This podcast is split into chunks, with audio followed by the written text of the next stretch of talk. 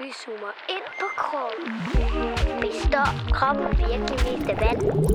Er det egentlig sundt at spise bussemænd? Jeg har hørt, at man kan sætte ild i sine egne brutter. Kroppen, den er fantastisk. Velkommen til podcasten Barn kend din krop. Jeg hedder Anna, Jeg hedder Lærke. og vi er begge to vilde med kroppen og alle dens særheder. Kroppen er med dig hele livet, så lær den godt at kende sammen med os. Hej Lærke. Hej Anne. Hey, nu skal du lige prøve at gætte, hvad det er, vi skal snakke om i dag. Okay. Okay, jeg laver lige nogle lyde med det, vi skal snakke om, og så skal du prøve at gætte, hvad det er. Ja, jeg er klar. Okay. Ja. Det må være næsen. Ja, det er rigtigt. Og næsen er jo faktisk en ret fantastisk og vigtig del af kroppen. Den har jo øh, stor betydning for, hvordan øh, vi ser ud, og hvordan vores stemmer lyder. Og den hjælper os også til at opleve verden omkring os. Næsen, det er et af vores sanseorganer. Altså en del af kroppen, som hjælper med, at øh, vi kan opleve verden omkring os, som jeg sagde lige før. Næsen, den kan nemlig opfange forskellige dufte, både gode og dårlige. Øh, de andre sanseorganer, vi har, det er for eksempel øjnene, ørerne og nerverne, i, øh, som blandt andet sidder i huden, og som gør, at man kan mærke ting omkring sig. Og så er der også tungen, som kan smage. Næsen sidder jo sådan cirka midt i hovedet mellem dine øjne og din mund. Men faktisk er det, man kan se, kun en del af næsen. Den fortsætter nemlig som et hulrum, eller sådan en slags grotte ind i kraniet. Det er egentlig lidt sjovt, fordi de der sådan, når man ser sådan et kranie til Halloween, eller sådan noget, ikke? sådan et skelethoved, Ja. så kan man jo egentlig godt se, at der er hul der ved næsen. Ja. Ligesom der også er hul ved øjnene. Ja, så Ja. ja. hvis man kigger sådan fra siden af, så, så er kraniet faktisk sådan lidt flat. Ja. Men hvis jeg kigger på dig, så kan jeg jo se, at din næste stikker ud. ja. Så det, der stikker ud, det er faktisk overhovedet ikke knogle. Nej, det er nemlig øh, nærmest en klump lavet af brusk, og så overtrukket med hud. Det Og, lyder lækkert. og brusk, det, det snakker vi faktisk også lidt om i det der afsnit om knogler. Det er sådan noget, der er fast og elastisk, altså kan give sig lidt, uden at det er hårdt ligesom knogle. Ja, det er sådan lidt mere blødt i det. Ja, du kan også du kan trykke på din næse, sådan, så kan du mærke, at den er blød. Ja. Men det er smart, at den er blød, fordi at, øh, det gør, at næsen den holder sin façon, altså den holder den form, den har med åbne næsebor, så der kan komme luft ind. Men den går ikke så let i stykker eller brækker, som hvis nu var øh, lavet af knogle. Og det er jo smart, fordi den nemlig stikker lidt ud Ja, så hvis man hovedet. falder, så vil det tit være næsen, man lige får. Ja, nemlig. Nå, og det jeg sagde før, det var, at du kan mærke, at din næsetip, altså det yderste, det er blødt og kan bøjes, men jo længere op du flytter dine fingre op mod panden, øh, så kan du mærke, at det bliver fastere, og til sidst så er det faktisk helt hårdt. Ja, Ja, og det er det er der, hvor at, øh, næsen bliver til knogle inde under huden. Det kan man tydeligt mærke.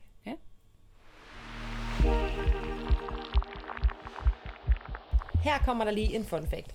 Næser, de ser jo virkelig forskellige ud. Nogle har store næser, og nogle har små næser, og nogens næser er sådan helt øh, kroget, og, og hekse har altid vorter på næsen. Men nyfødte babyer, de har faktisk en meget lille næse, som peger rigtig meget opad. Og det er ret smart, fordi ellers så ville næsen være i vejen, når de skulle have mælk ved deres mors bryst.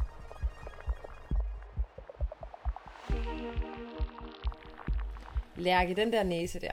Mm. Hvad er det egentlig, den skal kunne? Hvorfor er den der? Altså, næsen har jo flere opgaver, den skal løse. Den skal blandt andet opfange lugte øh, fra dine omgivelser, som øh, hjernen så kan oversætte. Øh, og det her med at opfange lugte, det sker i noget, der hedder sibbenet.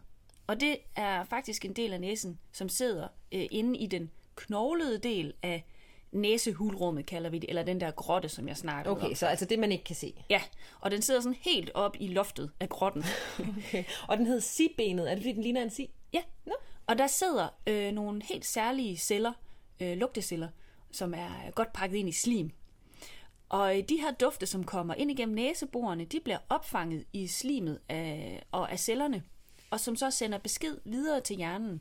Og hjernen kan så oversætte duften til noget, som du forstår. Okay, så hvis nu for eksempel, at jeg dufter til en rose, så kommer der ligesom nogle dufte op i min næse, og så bliver det fanget i det der slim og de der celler, og så er det, at min hjerne siger, hov, den der duft, den er dejlig, det er en rose. Ja, nemlig. Okay. Okay.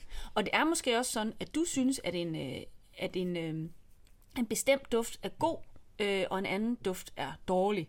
Og måske synes din hjerne, at noget dufter godt, og en anden hjerne synes, at det lugter dårligt. Ja. Altså for eksempel kan vi jo godt synes, at hvis du synes noget dufter godt, så Altså, synes jeg, jeg, synes, dårligt. stegte champignon, det lugter mega dårligt. Ja, og jeg synes, det lugter virkelig dejligt. Ja. Øhm, og det er faktisk vigtigt, at du kan lugte øh, noget, sådan at du ved, om noget mad er dårligt, for eksempel er rådnet, så det ikke kan spises. Og så undgår din krop jo at blive syg. Aha, det er egentlig ret smart. Ja. Her kommer der lige en fun fact. Din næse og din hjerne, de samarbejder om at genkende lugte. Og faktisk så kan de kende op til 50.000 forskellige lugte. Det er altså en ret god næseforbrugelse. Lugtesansen, den hænger faktisk også tæt sammen med smagssansen. Fordi at meget af det, du smager, er faktisk noget, du lugter.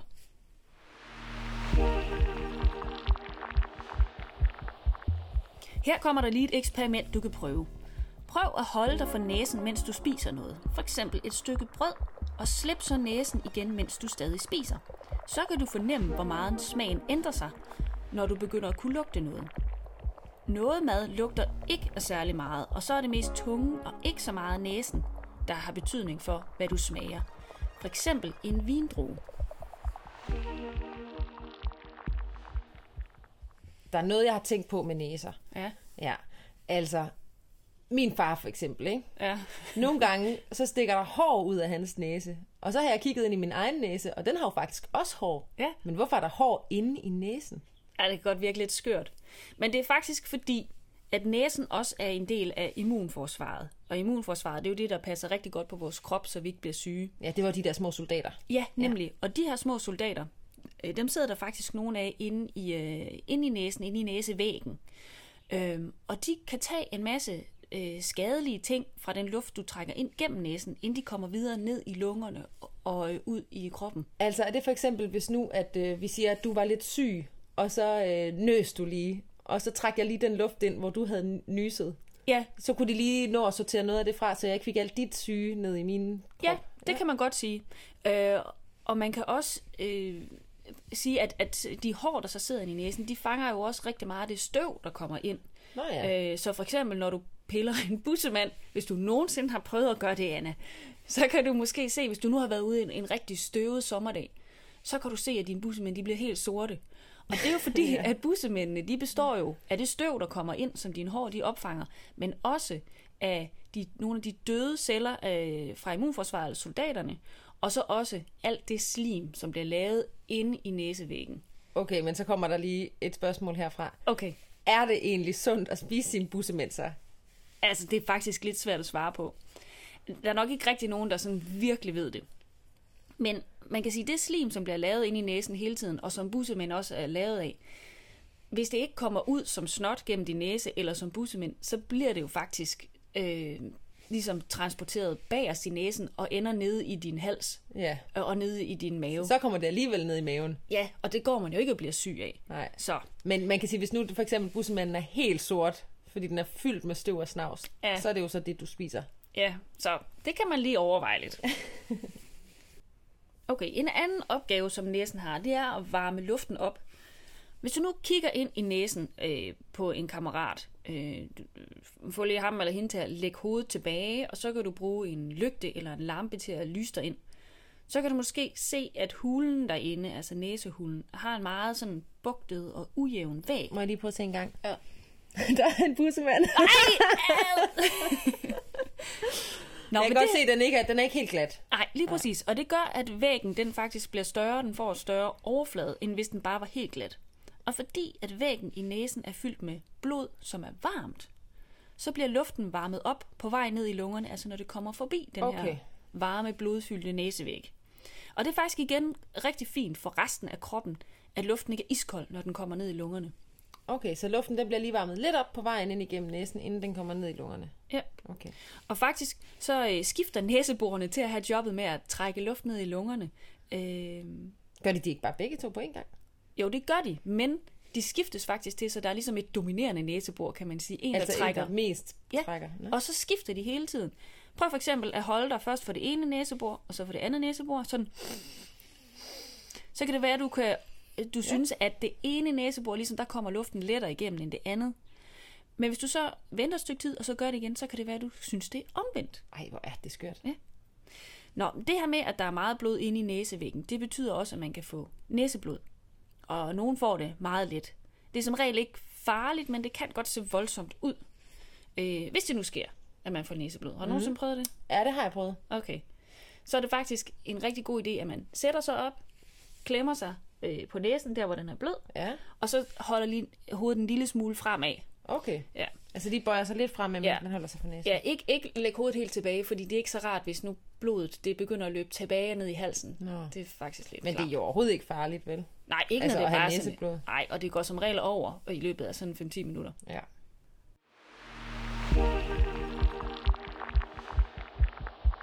Her kommer der lige en fun fact mere. Når du får næseblod, så sker det faktisk næsten altid fra en bestemt samling af blodårer, blodårer inde i næsen, som har et ret skørt navn. De hedder nemlig Locus Kieselbacchi.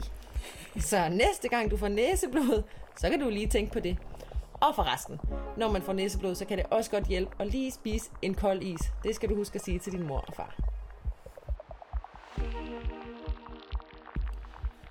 Hey Anna, Ja, Lange. altså næsen har jo også en betydning for, øh, hvordan din stemme det lyder. og det er fordi, at næsen den er jo et hulrum i dit hoved, og det har betydning for, hvordan stemmen øh, kommer til at lyde. Du kan lidt sammenligne med, hvis du for eksempel står i et stort rum, som en kirke eller en gymnastiksal, så larmer din stemme mere, end hvis du er i et lille rum, for eksempel på dit værelse eller en hule, du har bygget. Ja. Og hvis din næse er stoppet, sådan her for eksempel, eller du holder dig for næsen, så kan man høre det på din stemme, som bliver ændret. Det er ret sjovt. Nå, nu har du fortalt mig lidt om næsen, og det er en ret sej størrelse. Yes. Ja, og du fortalte også om de her forskellige opgaver, at den er vigtig, sådan så at vi kan lugte, og den er faktisk også vigtig, sådan så at den kan være med til at passe på vores krop med snot. immunforsvaret, og den kan lave snot. Og den varmer luften op til kroppen, og så er den også med til at få vores stemme til at lyde sådan, som den lyder. Ja. Men kan man egentlig leve uden sin næse? Ja, Nå, det kan man godt. Nå.